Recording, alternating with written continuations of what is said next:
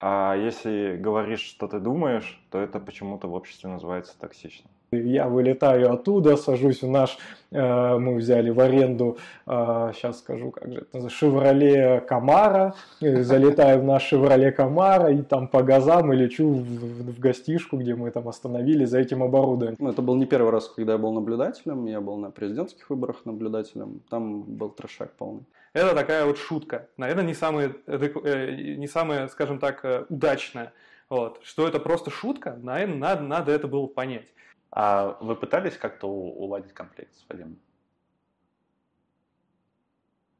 Нет. Ну, может, да, не знаю. Ну, наверное, нет. Может, это я не знаю. Хотелось бы.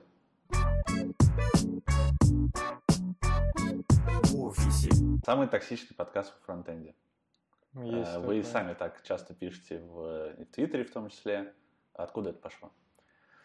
А, пошло, мне кажется, от нас, потому что мы самокритичные ребята на самом деле. И был Бир, Бирджес в Минске, где Алексей делал доклад про наш подкаст, и там он это все рассказывал, и мне кажется, все были удивлены, что мы такие самокритичные. Кажется, мы козлы какие-то, а мы самокритичные ребята.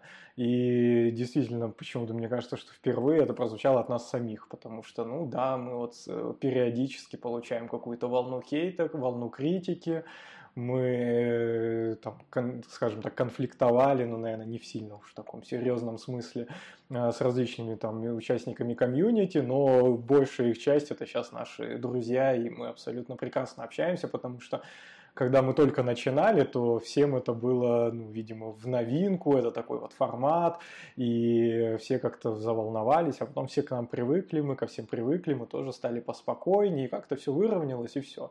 Но вот эта токсичность, это тоже, наверное, немного в таком смысле не в прямом, а просто токсичнее, чем другие. Вот как-то так. То есть другие, они такие более все спокойные, пресные, а э, в любом случае, если ты думаешь, э, хочешь, не знаю, услышать какое-то, э, возможно, непопулярное мнение или какое-то мнение слишком откровенное, возможно, где-то даже чуть-чуть с перегибами, то это, да, про наш подкаст, и поэтому в этом смысле, конечно, он более токсичный, чем какие-либо другие. Мы используем там то, то, те приемы в подкасте, которые как раз называют токсичными не знаю. Какие? Ну, то есть мы там можем пошутить над кем-то не так э, корректно, как принято в обществе. Может, даже кого-то обозвать. Ну, мы так уже в последнее время не делаем, но в целом можно. Может это у нас прозвучать. А, в общем, мы говорим, что мы думаем, а если говоришь, что ты думаешь, то это почему-то в обществе называется токсичным. Иногда люди когда что-то воспринимают через какую-то свою призму отношения, они ставят на какие-то вещи, предметы, какие-то ярлыки. Вот, про, про, про, пронося через свое восприятие того, что они видят, они ставят свое какое-то отношение и оценку. Вот, поэтому, наверное, я, находясь внутри и зная э, все про подкаст, потому что я его участник, наверное, я не могу согласиться, потому что мы там самый токсичный подкаст в фронтенде. А вот те люди, которые так однозначно Э, думают, не просто шутят там, прикалываются, потому что к шуткам приколам я, например, отношусь супер адекватно. Пошутите, что мы самый токсичный подкаст о фронтенде, я скажу, ха-ха, да, прикольно. И вот те люди, которые серьезно к этому относятся, мне кажется, у них что-то могут, может быть э, у самих какое-то слишком острое восприятие действительности. Возможно, стоит что-то с этим сделать. Не знаю, я не считаю нас прям токсичными. То есть э, иногда бывали случаи, когда про нас писали так, что я читал и думал, блин, ни хрена себе вы вообще, что о нас думаете. Давай такое? безлично пару примеров. Обезличенно? Ну да, обезлично, ну конечно. Ну нас об, обвиняли в сексизме, а, еще там в чем-то, ну в целом, что мы какие-то там ублюдки. Но вы так не думаете? Нет. Ну, то есть мы можем себе позволить какие-то там, возможно, не всегда удачные шутки. Э, окей, мы готовы, если что, там, извиниться, если это кого-то обидело. Когда-нибудь приходилось извиняться? По-моему, было, да. Было? Мне не кажется, как-то в выпуске было. Это точно было на стримах. Вот. Ну, то есть, э, мне кажется, это вполне нормально. Ну, как бы все люди шутят, просто то, что мы это записываем и выкладываем, мне кажется, играет роль. Как вы собрались? Ну, я работал с ребятами вместе в Яндекс Деньгах, и у нас тогда была активная движуха. э, всякое фронтендерское. Мы обсуждали различные там пропозалы, э, всякие нюансы в JavaScript. И там только ребята стали дев-шахту делать, там переводы свои отправлять. И Андрей стал Мелехов первые выпуски тоже подкаста делать. И что-то мы слушали еще и Макеева, и подумали, что нужно сделать что-то свое. И я такой посмотрел, а, я работал вот сначала с одним Сашей, потом со вторым Сашей. Я решил, что у нас выйдет прикольный подкаст. Вот, а потом мы как-то пришли к Андрею, когда он записывал подкаст, там был Рома, и а мы сразу после Андрея записывались в том же кабинете. Рома остался, и вот так образовался наш костячок. Самое-самое первое пошло с девшахты. Мы в каком-то баре задумались о том, что было бы клево переводить. А мне это близко, потому что я там в свое время работал тоже журналистом, мама у меня из этой сферы, и мне вот эти все переводы, статьи достаточно близки. И мы организовались изначально в Девшахту, там э, Вадим Еловенко, сейчас Burning Lead делает тоже в Питере, Андрей Мелехов и я. Вот такой у нас основной был костяк. Мы тоже пытались писать подкаст, но выходило это все нерегулярно, как-то, ну, не знаю, не очень как-то, наверное, качественно, в общем, не взлетело, но переводы взлетели. Мы прям там выстрелили, очень многим людям сразу зашло, мы прям очень много переводили, в день по переводу выходил, это там вообще какой-то титанический труд мне сейчас уже кажется был. Было круто. И в этот же момент э, мы были на каком-то хакатоне с ребятами, тоже всей, всей нашей тусовкой, сидели в переговорке в Яндексе в московском, и обсуждали, что вот пойдем сейчас в бар, может запишем что-нибудь там, вот у нас там гномик был такой маленький, э, тоже диктофон или там микрофон Андрей нам Мелихов давал, вот, и запишем просто в баре, там, как мы пьем, то есть вообще не было никакой цели там как-то круто это все делать, а какое название? Сразу сидим, что-то смеемся, обсуждаем. А сзади шли дети, там по, по выходным в Яндексе бывают, ходят какие-то толпы людей, там кто родителей приведет, кто, видимо, детей, кто просто экскурсию.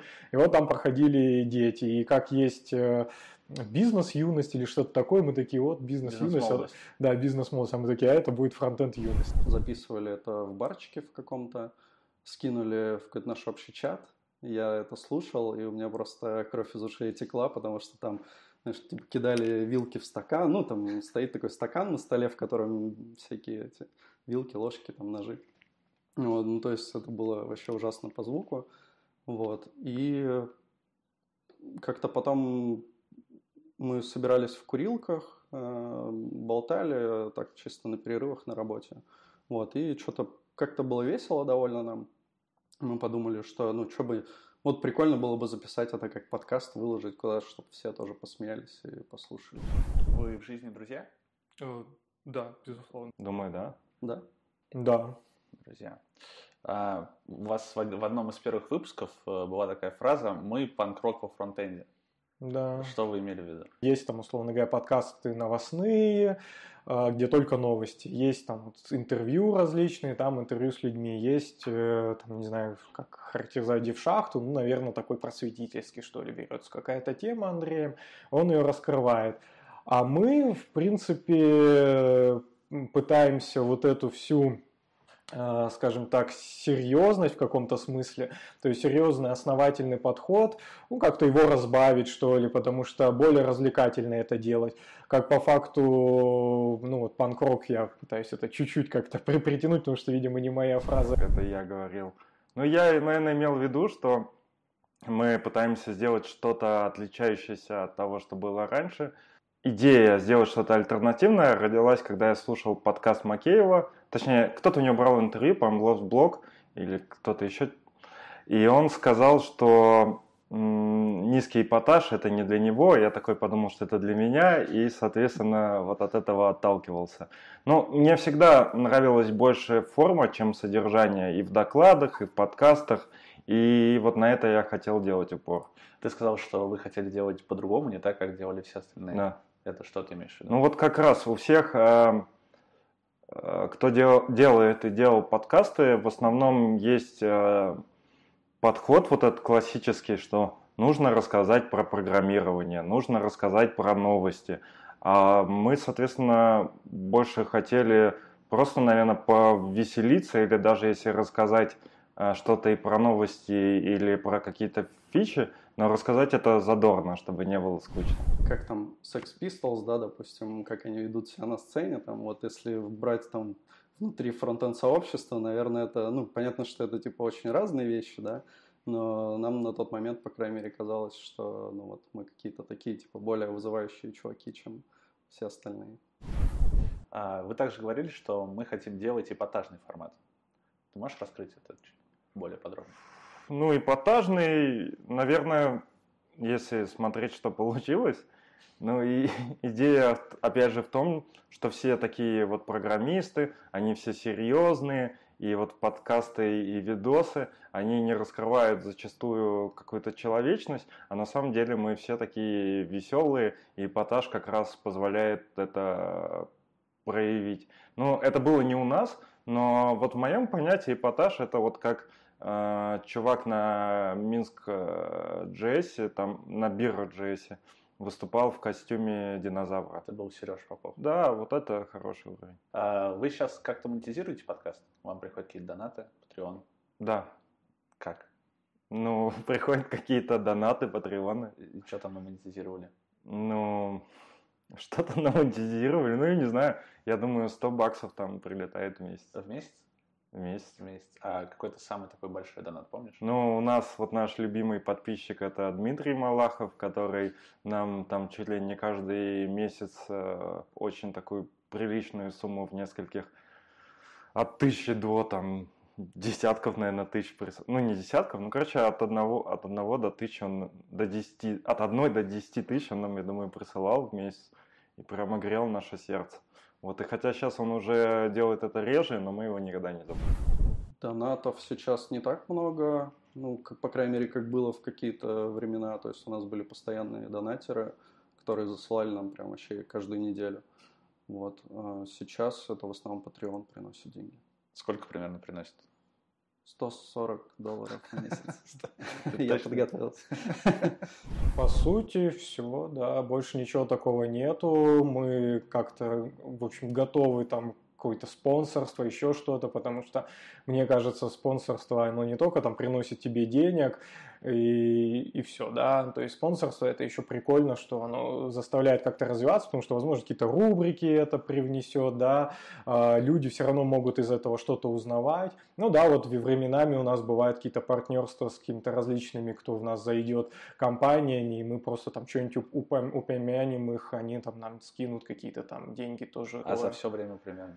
За все время, я думаю, где-то у нас суммарно, сколько мы выводили, вот все-все вместе, и с, там, с, вот что компании нам заносили, ну, где-то 70 тысяч, где-то вот так. Это как раз мы в основном все сняли разом и вот купили вот новые микрофоны, пульт, вот то, что вот эту студию, ага. чтобы оформить. Мы вот тогда все, да, сняли и потратили, по сути. Где мы сейчас находимся? Находимся на нашей студии Фронтенд Юности. Мы тут где-то с ноября месяца сюда заехали, притащили огромный стол, микрофоны закупили. Ну и решили, что вот есть такая висящая хата. Но эта Поэтому... хата это по совместительству твоя хата. Да, ну это вот я здесь жил, многие годы я здесь жил. Потом переехал и решил, что сдавать точно не хочется. Тут старый фонд, своя специфика. Но это хата в центре Питера, получается? Да, в самом центре. Тут и до Невского. Сосед у тебя Ургант. Да, старший. Старший. Ургант старший.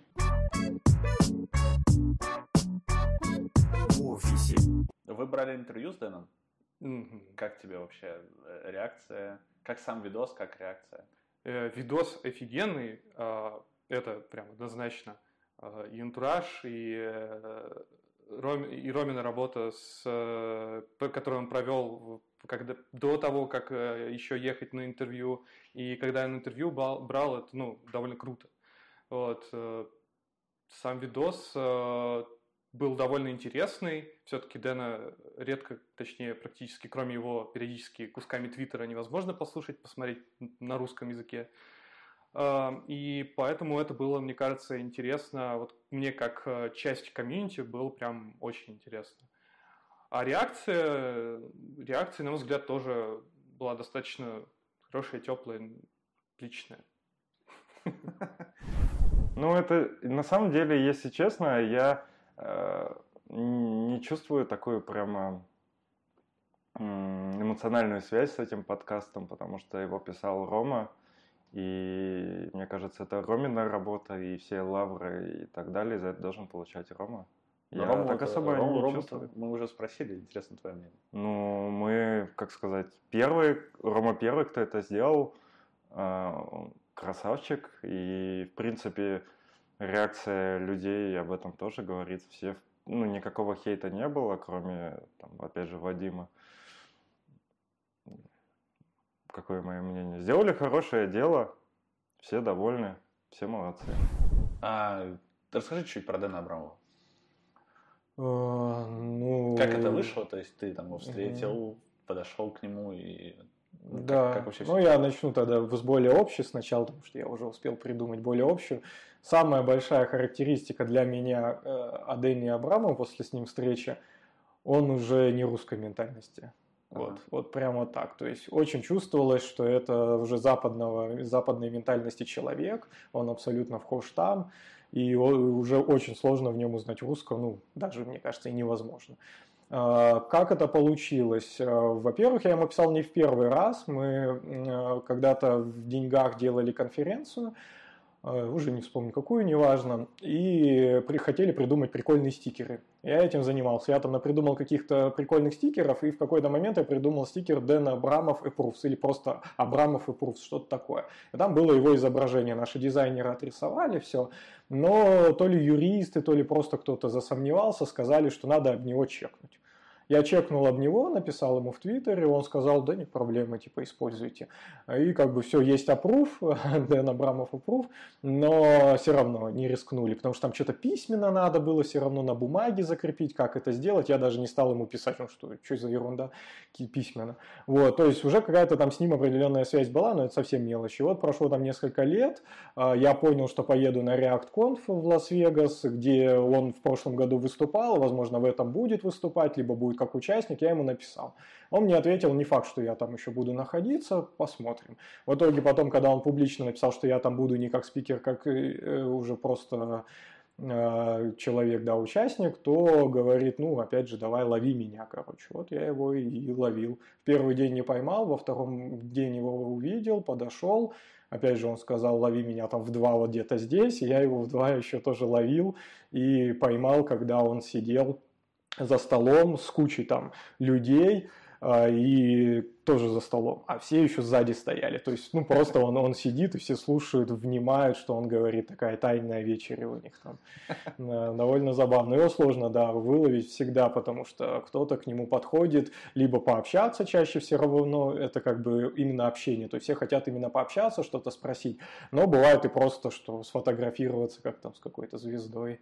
Вот, поэтому сложно даже вот так не подойдешь, что он один там стоит, скучает, что-то задумался. Ну, вот как ты пришел, там куча людей и что да. делал? Не, первый раз он куда-то шел, и я подождал, когда от него люди отошли, он куда-то направился, я его догнал, говорю там по-английски что-то типа, там, excuse me, Dan, он такой, yeah, я говорю, наверное, можно по-русски, просто там секунды три молчания, да.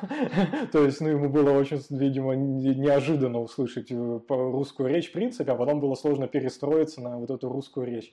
И мы с ним, да, пообщались, что вот давай запишемся, я тебе писал, он говорит, да, извини, там не прочитал, я потому что в первый день ему писал, что не могу тебя найти, он говорит, да, извини, там что-то я прочитал, но не ответил, ну, что-то в таком духе. И я говорю, ну давай запишемся, ты готов? Он говорит, да, готов, вот в два часа меня лови. Все, и до двух часов а, как бы было время. Я тут понял, что я все оборудование забыл в отеле, а там конференция проходит в городке Хендерсон. Это не сам Лас-Вегас, это минут 40, наверное, езды от Лас-Вегаса, там по хайвеям и все такое. А, я, как вот рассказывал, наверное, в нашем подкасте или просто пацанам, что я вылетаю оттуда, сажусь в наш, э, мы взяли в аренду, сейчас а, скажу, как же это, Шевроле Камаро, залетаю в наш Шевроле Камара и там по газам и лечу в гостишку, где мы там остановились за этим оборудованием. Тут я понимаю, что я потерял ключи от номера, начинаю там разбираться на ресепшене, меня впускают, я решил переодеть другую футболку, вот, решил, ну, там, компания, где я работаю, Rival, я решил ее футболку одеть, потому что все-таки они проспонсировали, да, чтобы я поехал на эту конференцию, и без них бы все не было. В общем, я решил, что было бы неплохо это все-таки сделать. А, начал ее гладить, съел, съел принт расплавился под утюгом, я взял другую, у меня была другая футболка уже аккуратней это все гладил и туда-назад быстрее. И вот пока там до двух часов, я не знаю, было три часа, а в итоге осталось там час, наверное. И может даже меньше, мне кажется. И все, я там что-то поднастроил, думал, как это снимать, потому что опыта вообще у меня ноль. Э, я как бы просто петлички заранее купил там, и остальное была надежда, что я куплю телефон. А, и в телефон мы запишем и видео, и все. Ну, так, так и вышло, но единственное, что там была картинка такая темная, потому что был выбор либо в каком-то гулком зале записывать и внутри, ну, ничего там такого не было симпатичного, либо пальмы там, то все красиво. Поэтому я решил, что пусть будет лучше темное, но красивое. Ну вот, когда ты, когда вы начали писать, тебе как страшно было или что? Или какие эмоции испытывал? Ну, я волновался, да, я сильно волновался, особенно поначалу, как-то потому что это для меня первый такой был опыт. А, я какие-то свои вопросы накидал, еще даже, по-моему, в самолете, накидал свои вопросы, потом пацанов попросил, тоже накидайте. А, я понял, когда пришли от них вопросы, что мои вообще полный отстой. То есть я там хотел у него спрашивать чуть ли там, я не знаю, про детство, там, где ты в каком садике был, ну, условно, но там прям совсем какие-то абсолютно скучные, тривиальные вопросы. А пацаны классные накидали, они там вспомнили о каких-то событиях, да, что вокруг него происходило и так далее.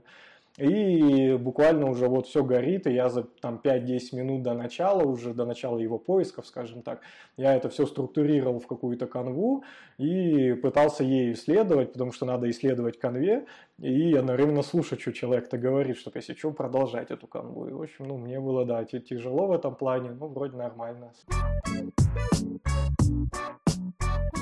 В офисе. Леха Хлебаев, он депутат. Он не состоявшийся депутат, он э, был кандидатом в муниципальные депутаты. Так. Вот. Эм, я был наблюдателем на его выборах. Расскажи, не только на его. Как это происходило? А, да как, ну, то есть ты регистрируешься как наблюдатель, приходишь на участок и следишь за тем, чтобы все проходило по закону. Как? Проходило в итоге? На нашем участке все проходило хорошо. Это, ну, это был не первый раз, когда я был наблюдателем. Я был на президентских выборах наблюдателем. Там был трешак полный. Да? Да. Расскажи а, про что, почему. Там, ну, как минимум, это происходило рядом с военной частью. Там институт Росгвардии. Вот. И просто весь день огромная толпа солдат, э, она стояла в очереди их там просто на поток вот так засылали. Потом мы еще ездили с выездным голосованием как раз вот туда, в часть в эту.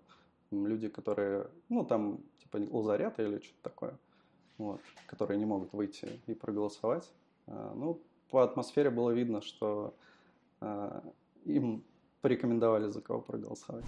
Алексей просто, он такой движушный, он, у него активная жизненная позиция, и он если чем-то загорается, то он прям начинает этим жить и туда идет. То есть он, он очень любит кикер, он постоянно там, он, я не знаю, кто он там, председатель, я буду его называть председателем Лиги Кикера, ну, мне кажется, он и есть председатель, вот, э, Лиги Кикера Санкт-Петербурга, они организовывают турниры по барам, что-то там бьются, он распечатывает медали, дарит в конце года и так далее. То есть вот у него есть кикерная такая общественная деятельность. А, ну вот и фронтенд юность, э, и то есть он просто такой движушник, вкладывает душу в то, что занимается. И в какой-то момент он захотел баллотироваться, потому что у него есть и какая-то гражданская позиция, и начал вот баллотироваться, делать свой район, там, Дыбенко, как-то он там у него называется более точно. Я, в принципе, у меня семья такая довольно политически активная. Между прочим, мой дедушка был почти 20 лет э, министром культуры Латвийской ССР. И ну, мне, в принципе, не нравится, что у нас в стране происходит. Хочется, как говорится, начать с себя, и я хотел попробовать. Попробовал, не получилось. Возможно, я не дожал, точнее, точно. И система тоже была не рада. В общем, может, дальше поборюсь, может, нет. Посмотрим. А что не получилось? Ну, не получилось. Э, надо было больше ходить э, по квартирам, обойти каждую квартиру моего района, достучаться до каждого человека. Надо было, э, например, у меня получалось, что э, там было шесть участков, э, где выборы проходили. Вот нам... И, короче, э, один был сфальфици... сфальфици... Короче... Вот и поговорили. Сфальсифицирован. Да. Короче, есть вопросы к этому участку. Если брать про тем участкам, где не было вопросов, я отставал на один голос. Соответственно, я в тот день не привез своего дедушку на участок, потому что подумал, что он старый, что мне не хочется его напрягать самому, потому что там все-таки в день выборов нужно следить внимательно за как раз участками, чтобы не было нарушений. Вот, и то есть даже если бы не было того участка, где были нарушения, я бы все равно проиграл из-за того, что я сам типа не дожал дедушку. В хорошем смысле. А, ты сказал, что тебе не очень нравится то, как сейчас в России у нас дела обстоят. Ну, да. Раскрой подробнее. Ну, мне кажется, у меня вообще по жизни идеалистические, идеалистические взгляды. То есть я хочу, чтобы было все честно, по правилам, и мне кажется, что сейчас у нас в стране немножко не так. Люди живут э, больше по понятиям, и система, которая есть, она тоже больше понятийная. А что надо сделать, чтобы произошел сдвиг? Ну, наверное, чтобы какие-то лидеры мнений больше про это говорить, если так вкратце. У тебя на твоей агит-карточке написано «меньше вождей, больше Время идей, а не время вождей. Да, да, да, да. Это не мой слоган, это слоган, э, можно сказать, яблоко. И, наверное, да, так и, и есть. Но про то, что в целом этот слоган, наверное, про то, что люди э, больше пытаются скинуть э, ответственность на кого-то, то есть они считают, что придет кто-то в власти, это будет мессия, а фактически все, кто приходит к власти, это наши как сказать, они работают на нас. Мы можем с них спрашивать, мы можем их увольнять, мы можем их критиковать. А сейчас это ну, не совсем так. То есть мы считаем, что если, ну, в России люди обычно считают, что если человек пришел, значит, это ему место, не знаю, Бог дал, и значит, он его достоин, и все, пусть ведет до смерти нас.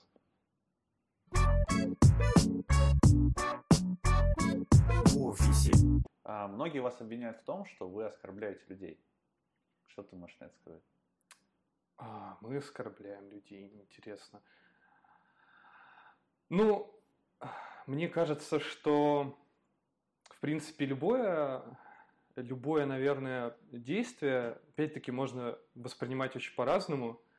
А, даже любую, э, там, может быть, шутку, возможно, не самую удачную – можно воспринять даже как угрозу. А, но опять-таки мне кажется, что эти обвинения обычно всегда очень односторонние. То есть люди прям, те, которые пытаются в чем-то обвинить, и они это делают очень односторонне, и не пытаются с нами по этому поводу вообще говорить. Ну, понимаю, понимаю, я, наверное, их могу понять, потому что, в принципе, наверное, это реакция людей на то, что вот они это услышали, подумали, что это про них а, там оскорбились, обиделись, и поэтому, наверное, обижаются, и последствия обиды, что они с нами уже не пытаются выяснить, почему такое произошло. Вот. Но, на мой взгляд, эта позиция, ну, опять-таки, имхо, очень такая однобокая, и мне кажется, что имело смысл в таких ситуациях с нами, наверное, это все-таки как-то обсудить, потому что все время это очень выглядит как какой-то э, негативный пиар. Самый пиар, наверное, какой-то такой позитивный, самый пиар, негативный пиар в нашу сторону. Все время это выглядит как-то вот так очень как-то это грязно и неправильно. А как, на твой взгляд, это должно бы выглядеть? Ну, предъявить, например, нам, если прям действительно что-то прям. Потом мы как бы это обсудим, почему такое произошло и все прочее. Ну, мы как бы... Э, я, в общем-то, считаю, что мы всегда открыты к какому-то диалогу, общению. Мы, как э, замечали у нас некоторые гости, когда они с нами общаются, ну не общаются, по сути, получают э, а, в одну сторону наш подкаст, слушая, и думают, что мы такие вот э, немного там вот, которые, наверное, правильно сказать, неудачно шутят, а потом, когда с нами общаются, понимают, что вы вполне себе адекватны, и если что-то не так, мы как бы это, ну, вполне лояльно, адекватно это обсуждаем. Вот. Беседа у нас в общем-то... Цели оскорблять людей у вас, конечно, нет. Цели, конечно, нет. То есть это все так больше шутки? Ну, Я думаю, что да. Или какой-то, знаешь, там э, бывает, там, например, оценка происходящего, и в оценке некоторые могут действительно перегнуть палку. Наверное, как-то так. Ну, то есть, а прям прямого попытки кого-то прям оскорбить явно, прям специально, не знаю, мне кажется, что нет. Может быть, раньше, сейчас, мне кажется, скорее мы наоборот такие, типа, так вот про это не говорим.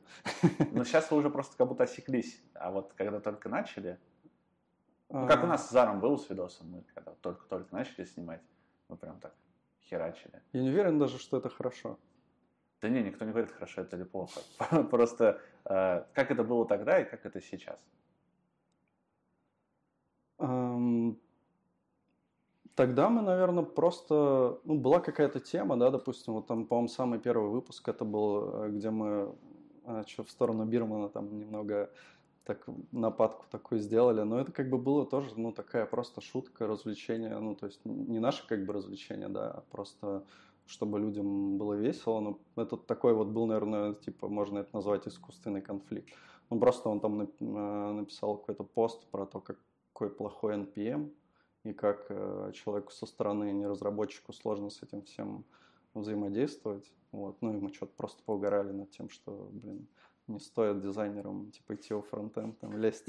Ну вот, но это как бы, блин, любой человек поймет, что это просто шутка.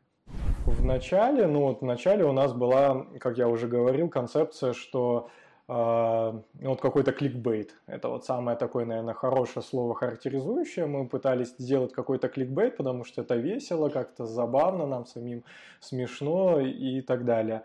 А, конфликты, они нас просто не пугали особо, наверное.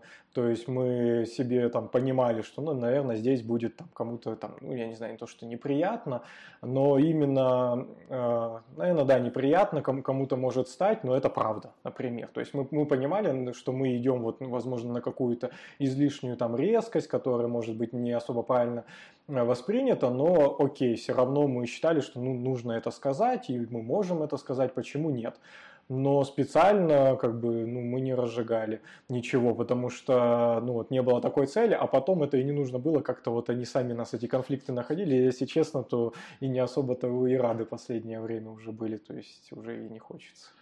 Смотри, я когда слушал ваш подкаст, да, у меня сложилась некая параллель вот с какими-то популярными YouTube-шоу, там, типа, что было дальше, например. Причем, что было дальше, гораздо хардкорнее, на мой взгляд, чем фронтенд юность во фронтенде.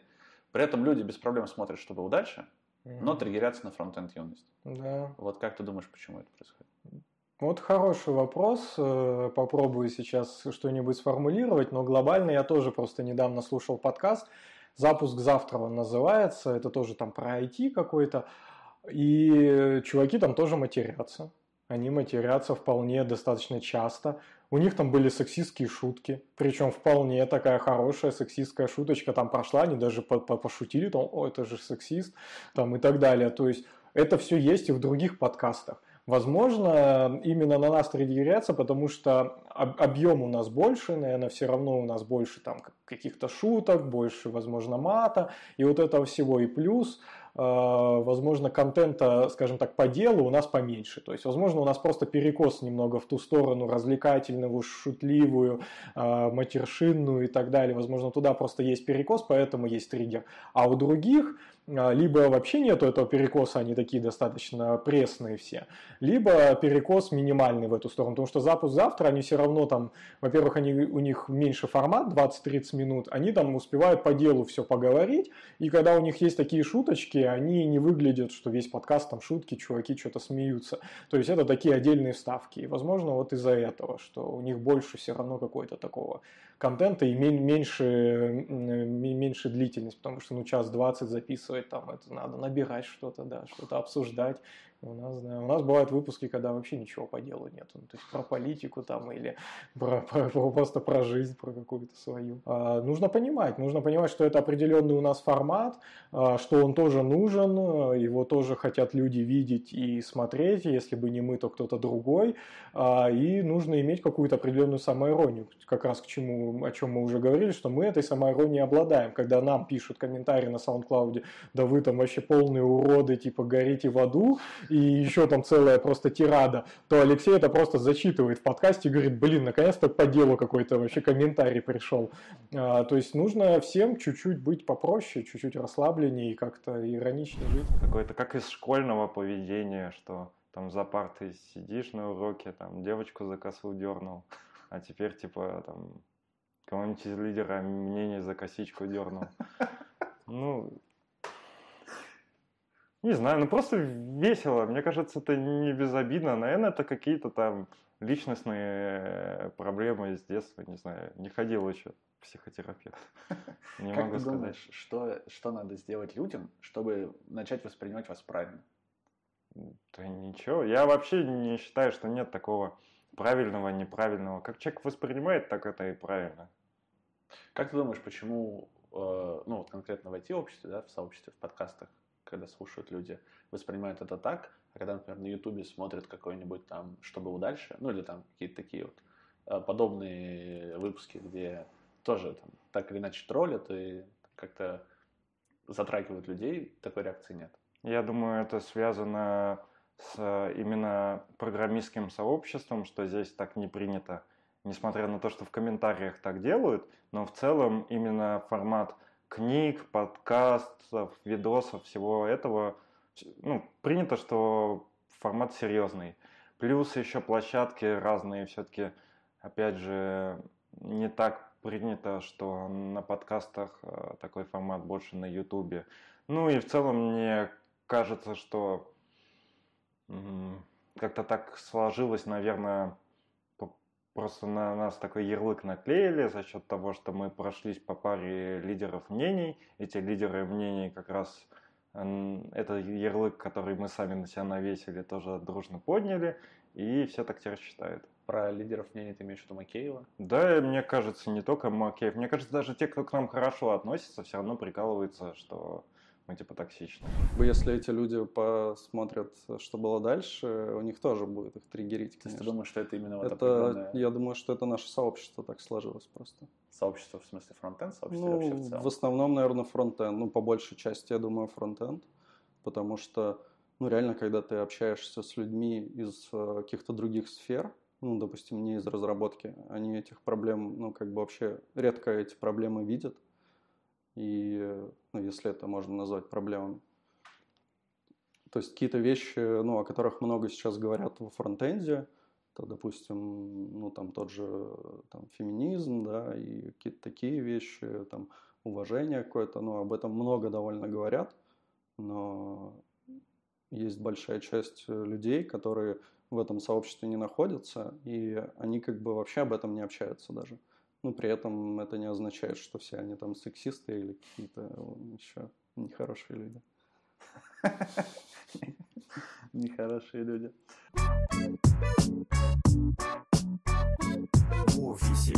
Давай вернемся к Вадиму. Что у вас случилось? В чем причина конфликта? Ну, история какая-то такая, что, наверное, когда мы только начинали все это а, записывать наш подкаст, то а, вот мы, мы всех э, чуть-чуть, возможно, более жестко, чем сейчас там обсуждали, и плюс ну, больше же было накоплено, да, какого-то там, э, какой-то внутренней силы для этого, было больше что сказать, сейчас ну, мы уж много что сказали, ну, вот, и нового особо не появляется. И мы как бы все обсуждали абсолютно там вот в открытую, и в том числе вот Вадима. Э, Наверное, мы делали это чрезмерно часто, но, не знаю, по какому-нибудь дизайнер есть, как же его зовут, такой тоже известный дизайнер, ну, ладно, неважно, из Челябинска там, тоже по нему мы часто проходились. И как бы, возможно, это чересчур было часто, но мы просто там как-то шутили, ну вот уже все, все о том, чем мы говорили, мы говорили про Вадима. А потом был, допустим, Яндекс Пикник, где мы все, конечно, были, и там был Вадим. И мы подарили ему стикер фронтенд юности через ребенка. То есть кто-то там из наших коллег пришел с ребенком, мы дали ребенку этот стикер, принесли Вадиму и это записали на видео. И, и там все зафиксировано, что он получил стикер, улыбнулся, И вполне нормально от этого не, не, не отре, ну, как бы нормально отреагировал, он там, не знаю, не вспрыгнул, выкинул его, растоптал, там, сжег, не знаю, или пошел нас где-то ловить. То есть все это не было каким-то прям ужасно. В какой-то момент, видимо, он послушал, или кто-то вот ему там донес, и он даже ни разу, возможно, не слушал, а просто вот это там слухи какие-то до него дошли, что вот там совсем ужасные чуваки, и все плохо и так далее, как у меня там вот здесь парадный, да, там чуть что произошло, сразу я виноват, потому что я просто молодой. Также чуть что, если произошло, то сразу виновата фронтенд юность, потому что просто вот кто ж еще, если не они. И он как-то вот на нас вот это все затаил, видимо, когда-то в Твиттере пару раз что-то о нас писал. Ну, а глобально вот прям так в открытую все произошло. Это когда вот как раз про Дэна Абрамова мы к нему обратились. Он сначала нас давай там поливать тоже не, нелицеприятно. Мы все вежливо я с ним общался, естественно. Он там давай просто нас там всякими плохими словами называть и как бы заблочил меня. А потом вынес это в Твиттер и написал Дэну Абрамову, что вот ты зачем с ними записался, это там какие-то, не знаю, Russian Freaks или типа того что-то. И, и там пошел огромный тред. И никаких там пруфов, ничего как бы не было, ни, э, ну как по мне, да, это моя там какая-то сторона, как я вижу. Из-за него там буквально было пару человек, и то они больше говорили, ну по делу что-нибудь, приведи вот по делу. То есть, э, да, они чуваки странные, мы тоже не можем их там слушать, кто-то сказал, но там давай по делу как-то, что такого-то, типа, что они плохого тут сделали. Тем более с Дэном Абрамовым там вообще, наверное, мат, который был, это только от него там пару раз проскакивал. То есть абсолютно такой, абсолютно нормальный формат, просто видеоинтервью, с учетом, потому что это я его вел, я такой более как бы чувак спокойный, да, потому что я не по рэпчику, как пацаны.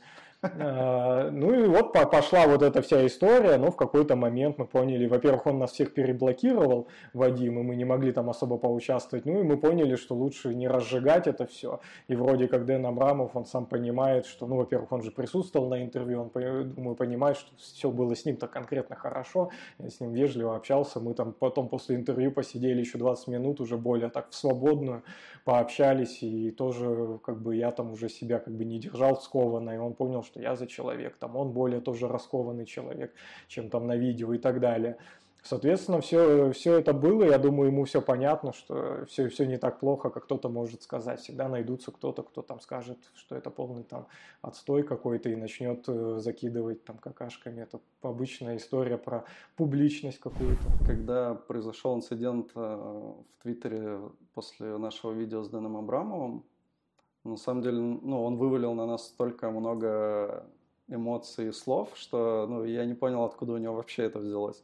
Потому что, ну, когда ты пишешь подкаст, ты понимаешь, что, ну, вот сейчас здесь, там, да, там была, окей, шутка, может быть, неприятная, но это было, во-первых, довольно давно, а во-вторых, мне кажется, ну, это не, не может быть как-то прям неприятно, ну, то есть я понимаю, что для него это неприятно, но, на мой взгляд, ну, это, даже если тебе неприятно, это можно разрулить как-то, ну, типа, зачем сидеть, что-то там копить в себе, также возьми, напиши публично или приди к нам, ну, просто напиши в личку. А до видоса с Дэном Абрамовым были какие-то э, его, с его стороны к вам Ну, они в подкасте как-то обсуждали нас, говорили, что там, да, мы какие-то... Они у себя обсуждали вас? Было дело, да.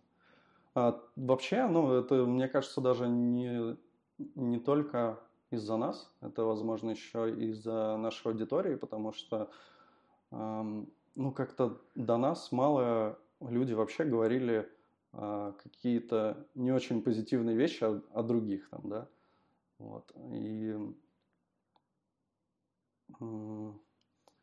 возможно, ну, то есть там был даже какой-то отрывок э, с конференции, где Вадим выступал, потом была секция вопросов, и ему кто-то из зала сказал, когда вы там запишетесь с фронтенд юностью, и он сказал, это было неприятно. Вот, ну, то есть... А что он сказал? Что это было неприятно. Это было бы неприятно? Нет, что вопрос был неприятный. А, вопрос был неприятный. Да. Причина конфликта, опять-таки, в том, что Вадим, мне кажется, э, остро смотрит на то, что у нас в подкасте происходит. Он слушает и очень прям очень э, воспринимает прям супер ярко то, что там про него можем, э, некоторые участники могут сказать, и это он как-то не, не умеет в иронию, мне кажется, вот как-то так. Если бы Вадим в какой-то момент успокоился и там как-то э, даже с нами адекватно бы это как-то обсудил, несмотря на то, что у нас у ребят, у, некоторых уже в итоге от, вот от э, реакции поведения Вадима у самих уже накипело уже э, то, что он э, как бы э, как он, какой у него способ коммуникации, вот зайти там в Твиттер э, нашего, где репостнут наша информация там про про наше интервью там с Дэном, он заходит, э, пишет там, э, меньше э, Дэна и пишет, что ты там пришел в какой в отвратительный подкаст, э, вот это вот все. И он эту оценку сам, это клеймо сам уже ставит, исходя из того, что он просто э, какую-то информацию не смог, э, скажем так, э, наверное, грамотно, что ли, обработать, что просто, ну, вот это вот, да, это такая вот шутка. Наверное, не самая, э, не самая скажем так, э, удачная. Вот. Что это просто шутка, наверное, надо, надо это было понять. И после этого можно было написать или как-то обговорить, что, типа, ну, чуваки, я, конечно, все так про меня. Ну, например, да. Ну, такого а, же не было, например. Ничего не писал. Ничего не писал, ну, просто чувак такой подумал, что все, я на них сильно обижен. И кажется, что человек, который э, является таким, мне кажется, все равно э, довольно важным голосом комьюнити, э, мне кажется, что ему следовало бы немножко внимательнее тоже следить за своим поведением. Потому что мне кажется, что на него все-таки тоже какая-то часть комьюнити смотрит на его реакцию и поведение. Ну, видимо, он обиделся на первые шутки, которые у нас были, наверное, ли, личного характера. Так а в чем причина? Ну, ну что, он обиделся, затаил в себе эту обиду, и потом в какой-то момент копил-копил, и выхлестнулась она. Выхлестнулась в видосе как раз с Абрамовым, да? Ну да, наверное, так. Как ты думаешь, почему это произошло? Накипело у него, думаю. Чё? Накипело? Ну, я, я, я честно не знаю, я не хочу э, за него думать и делать э, какие-то выводы. Ты мог сам у него спросить. Зачем, зачем спрашивать у меня, что я думаю про Макеева, если Макеев сам может ответить, что он думает по этому поводу? Интересно твое мнение. Но я говорю, что почему-то он... Точнее, в его картине мира слова эти показались оскорбительными, я принимаю его мнение, но почему-то я тоже понимаю, почему он с нами не пошел на диалог, потому что он, видимо, подумал, что мы отбитые, и в итоге все это мнение подкреплял э, различными нашими другими шутками, э, и в итоге, почему именно на Абрамова, я не знаю, я не готов не хочу делать выводы, которые там другие все наделали, я не согласен. Как думаешь, почему Макеев так отреагировал? Ну, лично я думаю, что, ну, честно, да, если сказать, то я думаю, что ему как-то немного, да, завидно. Возможно, это не то слово прям, ну, зависть, и мне она не, близ, не близко это чувство, но, наверное, это ближе всего к этому подходит. То есть не, не, не завидно, что мы это сделали, а завидно, что не он. Вот как-то так. То есть, мне кажется, если бы он сделал, а потом мы сделали, его бы, ну, в нем вообще ничего бы, да, никаких чувств это не вызвало. А вот хотелось быть первым, возможно, ему. Окей, вы как-то пытались с Вадимом уладить конфликт? Есть еще вторая, кстати, мысль да. что просто он э, хайпанул как бы на этой теме. Ну, то есть, что он как бы привлек к себе внимание и Абрамова, и комьюнити, еще раз к себе внимание привлек на вот этой теме. То есть, как бы, грубо говоря, инфоповод выходит, э, пришел от нас, а он его в свою сторону перевел в определенном и достаточно сильном смысле. Ну, это вот. прям очень. Ну, не знаю, но есть такая мысль, да. Я, я не думаю, что это не супер как-то ужасно и плохо, но поэтому я ее мог высказать. Мне кажется, это намного более лучше, чем если бы это была зависть.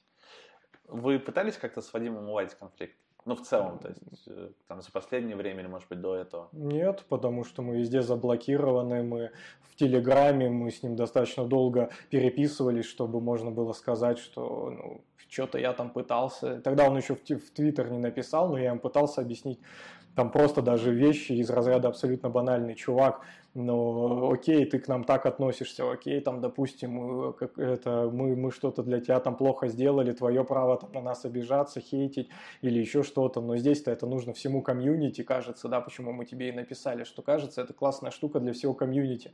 Неужто ты не можешь вот просто так там за, за, зарепостить и все, или ну скажи, типа нет, да, без поливания этим всем. Ну, вот какая-то такая история. В, в Твиттере потом, конечно, мы пытались вклиниваться в этот, но сразу получали бан.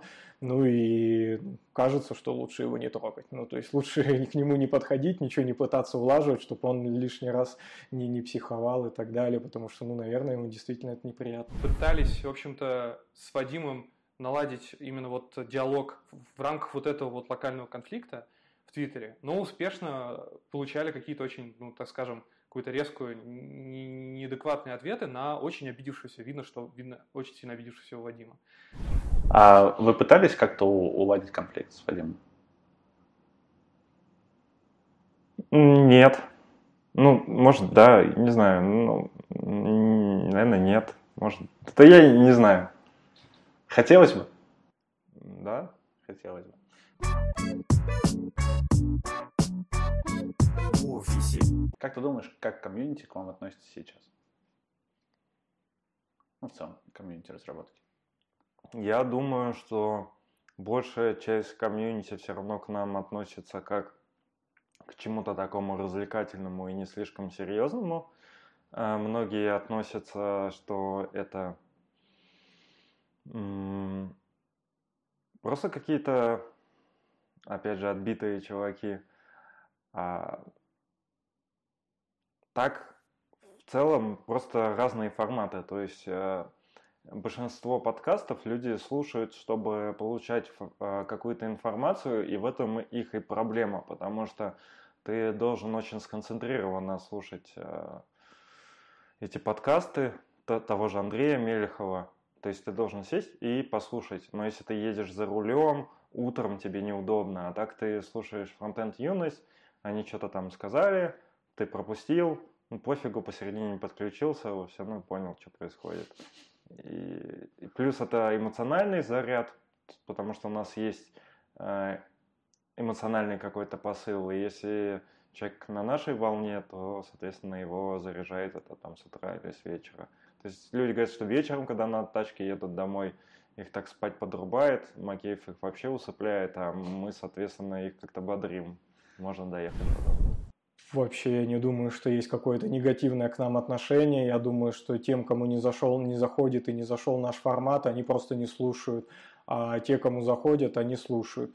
А есть еще, наверное, какой-то промежуток, кто не слушает, но они к нам, ну, как бы нормально относятся. Я думаю, что если какое-то вообще общее вывести, то я думаю, что общее, что имеет право на жизнь. Офисе. Лучшая IT-компания в России? Яндекс. Яндекс или Relocate? Ну, смотря для кого, какие цели. Для новичка стопудово Яндекс, они там взрастят. Для, а... для тебя? Ну, для меня сейчас я уже просто работал не в Яндексе, но в Яндекс Деньгах, и во, ну, дважды я не, не вижу там особо смысла как-то возвращаться, прям так вот сходу. Ну, для меня релокейт на, на данном этапе Почему? жизни. А, в России очень клевый, кстати, вопрос, потому что я об этом в последнее время как раз очень много думаю. Мне кажется, что в России есть энное количество компаний, которые интересны, чтобы устроиться лично мне, и мне кажется, большинству каких-то знакомых. Какая-то часть считается там с душком, какая-то еще что-то, ну и не крупные мы особо не рассматриваем, да, то есть из крупных есть энное количество компаний, где хотелось бы работать, и из них вот Яндекс самая такая. И если, как бы, не знаю, вот если там куда-то начинать сейчас для меня, мне кажется, трудоустраиваться, то я бы больше смотрел на relocate, потому что я абсолютно представляю, что ожидать в этих других крупных компаниях, в том числе и в Яндексе, в плане работы, э, каких-то челленджей и так далее. То есть там все знакомо, зачем? Ну, то есть хочется, наверное, что-то новое, каких-то новых вызовов, и в этом плане relocate выглядит как самый такой интересный вызов. Ты бы куда хотел ехать? Эм, ну, глобально, сейчас я из Франции вчера вернулся, очень нам нравится Франция, но там с IT, мне кажется, плохо. Все, то есть ничего я там не знаю, кроме какой-то CMS страпи, где ну, ничего там не заработаешь. В общем, я всегда хотел уехать в Лондон, и, наверное, Лондон вот самый такой лучший здесь ответ, потому что он недалеко от России. Мне важно все равно быть близко к России, чтобы с родителями и так далее. А глобально, ну, мне кажется, что самая там точка на карте, где ты сможешь жить вообще всем, чем ты хочешь. Самое типа райское место это, конечно, Калифорния. То есть у меня не было никакой любви вообще к Америке, к Калифорнии, ни к чему, как может быть у кого-то там есть, да, кто даже там не бывал. Но когда я там побывал, я понял, что вот в этом конкретном месте, именно в Калифорнии, а, допустим, не в США в целом, ты сможешь жить вообще как хочешь. Хочешь горы тебе, хочешь океан, хочешь классные IT-компании работай, да, хочешь будь бомжом там под столбом, и ты будешь тоже нормально жить. Ну, то есть, вот, мне кажется, самое такое место, но далеко, просто это далеко от России, и если туда уезжать, то ты оторвешься моментально, потому что ты ложишься спать, а там люди только встают. Ты только встал и читаешь ленту новостей из России, а там просто люди целую жизнь уже прожили, все новости прошли, обсуждения в чатах, в Твиттере что-то набомбили. То есть у тебя порвется в какой-то момент очень сильная эта связь, и ты оторвешься полностью от всего, не то что российской комьюнити, а вообще от России, от Европы, от этой жизни. Ты будешь все уже вот там жить. И мне кажется, что ну, мне, мне это некомфортно, я бы не хотел, по крайней мере. То есть лучше где-то здесь хотя бы, в Европе. Лучшая IT-компания в России? Лучшая IT-компания в России? Блин, очень хороший вопрос. А, Опять-таки, смотря как э, для. Тебя. Лично для меня? Да. Но лично для меня а, та компания, в которой я работаю, для меня лично будет считаться лучшей компанией в России, потому это что какая? это Яндекс Деньги. Яндекс Деньги или Relocate? Хм. Очень сложный вопрос.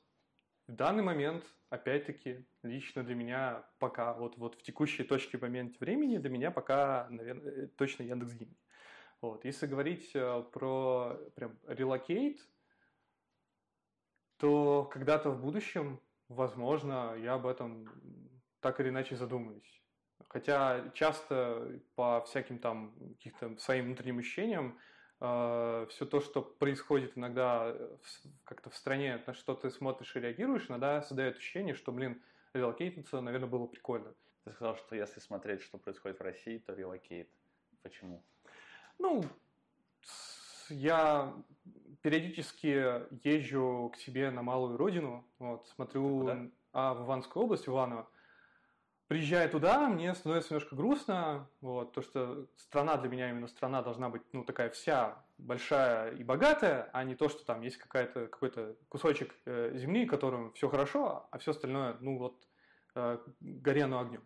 Вот, я смотрю на на всю страну, я понимаю, что, блин, ну, то, что происходит там, это, ну, не входит, как сказать, как сказать искажает мое восприятие, это сразу разрушает, разбивает розовые очки вот этой вот э, программистской идеалистической действительности. Лучшая IT-компания в России? Сложный вопрос. А, ну, сейчас я бы, наверное, ответил Arrival. Arrival? Это место, где я работаю, да, сейчас. А, а почему?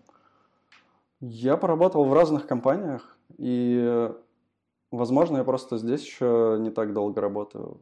А, возможно, ну, короче, не знаю, но пока сейчас мне максимально комфортно. Угу. Rival или Relocate? А, желательно, чтобы Rival устроил Relocate. но вообще, наверное, пока что, пока что я бы остался здесь, но я думаю над релокейт. Relocate. Relocate. Почему? Мне нравятся некоторые страны, где комфортно. Что значит комфортно в твоем понимании? А комфортно вообще в целом с людьми более комфортно. Ну, скорее это зависит еще и от уровня жизни людей, вообще окружающих.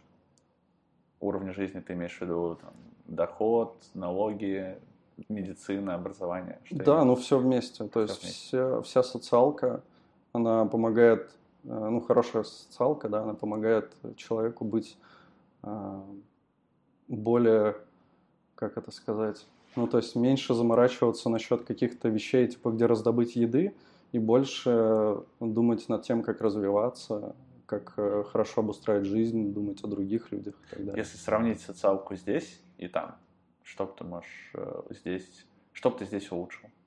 Да, здесь просто поле непаханное, тут можно вообще улучшать и улучшать очень много. Ну, как э, там медицина, образование, э, полиция, армия, дофига всего. Лучшая IT-компания в России? Ее нет. Почему?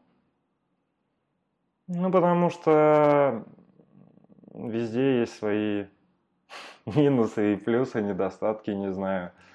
Э, плюс это все сугубо индивидуально. Ну, конкретно Нужно... для тебя. Не знаю, не могу назвать. А ты бы хотел релокейтнуться? В какой-то момент? В какой-то момент, да. Почему? Ну, потому что это новый опыт, опыт э, новых коллег, новый, э, новой страны, новый менталитет, э, менталитет твоих коллег, какое-то другое отношение к разработке. Ну, чисто опыт, да, интересно. У меня много дел. Ксерокопировать, ксерокопии. У меня много дел. Кататься по коридору на офисных креслах. У меня много дел. Считать минуты до конца рабочего дня. У меня много дел. Пить кофе.